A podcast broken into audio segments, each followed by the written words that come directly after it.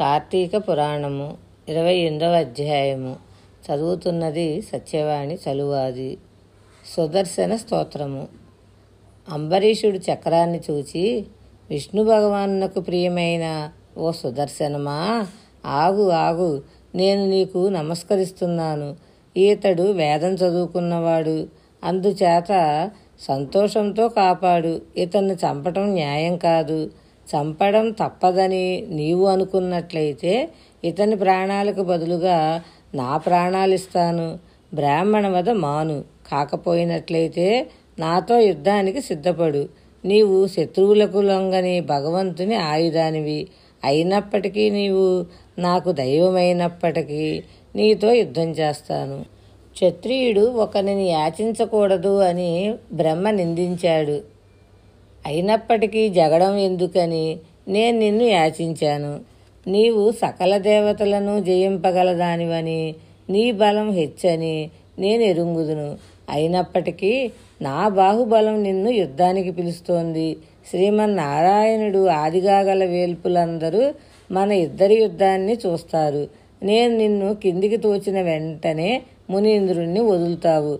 నీకు ప్రాణాల మీద ఆశ ఉంటే విష్ణు భగవాన్ని చేతియందు ఇంకా కొంతకాలం ఉండాలి అనుకుంటే నన్ను శరణజొచ్చిన ఈ మునీంద్రుణ్ణి వదులు అని అంబరీషుడు అన్నాడు.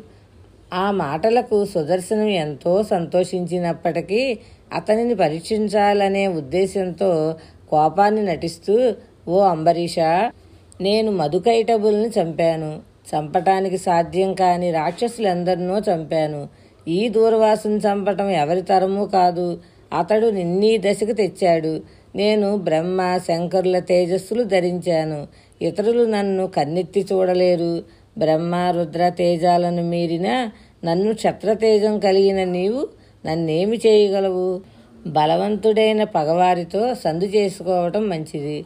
నీవు మూర్ఖత్వంతో మంచి చెడ్డలు ఆలోచించకుండా పోరుకు సమకట్టావు.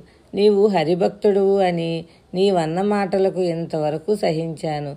అనవసరంగా ప్రాణాలు పోగొట్టుకోవడం మంచిది కాదు అని అన్నాడు.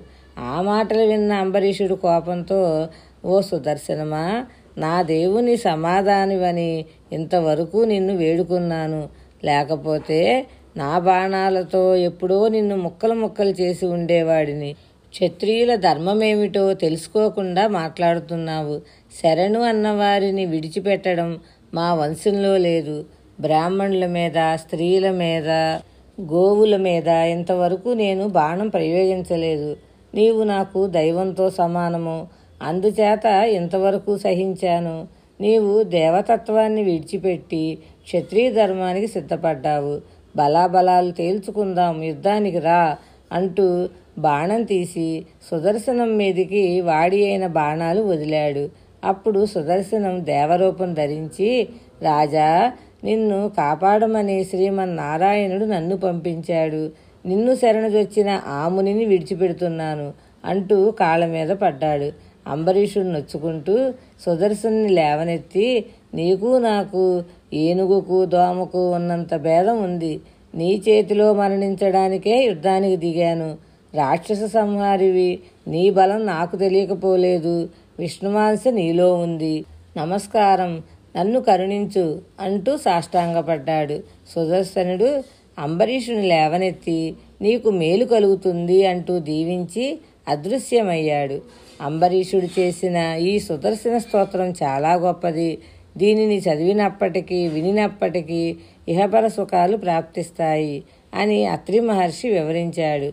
ఇది శ్రీ స్కాంద పురాణాంతర్గత కార్తీక మహాత్మ్యమందలి ఇరవై ఎనిమిదవ అధ్యాయము సంపూర్ణము. ఇరవై తొమ్మిదవ అధ్యాయము ద్వాదశి పారాయణ మహిమ. విష్ణు చక్రం అంతర్ధానమైన తరువాత అంబరీషుడు పాపరహితుడైన దూర్వాస మునీంద్రునికి సాష్టాంగ నమస్కారం చేసి తర్వాత మునీంద్ర పాపపు మడుగులలో పడిపోతూ ఉన్న గృహస్థుడనైన నన్ను మన్నించి నా అతిథి సత్కారాలు స్వీకరించు అని అన్నాడు. శుభం భూయాత్. శ్రీ కార్తీక దామోదర చరణారవిందార్పణం అస్తు భగవద్ అనుగ్రహంతో ఇరవై తొమ్మిదవ అధ్యాయం రేపు తెలుసుకుందాము.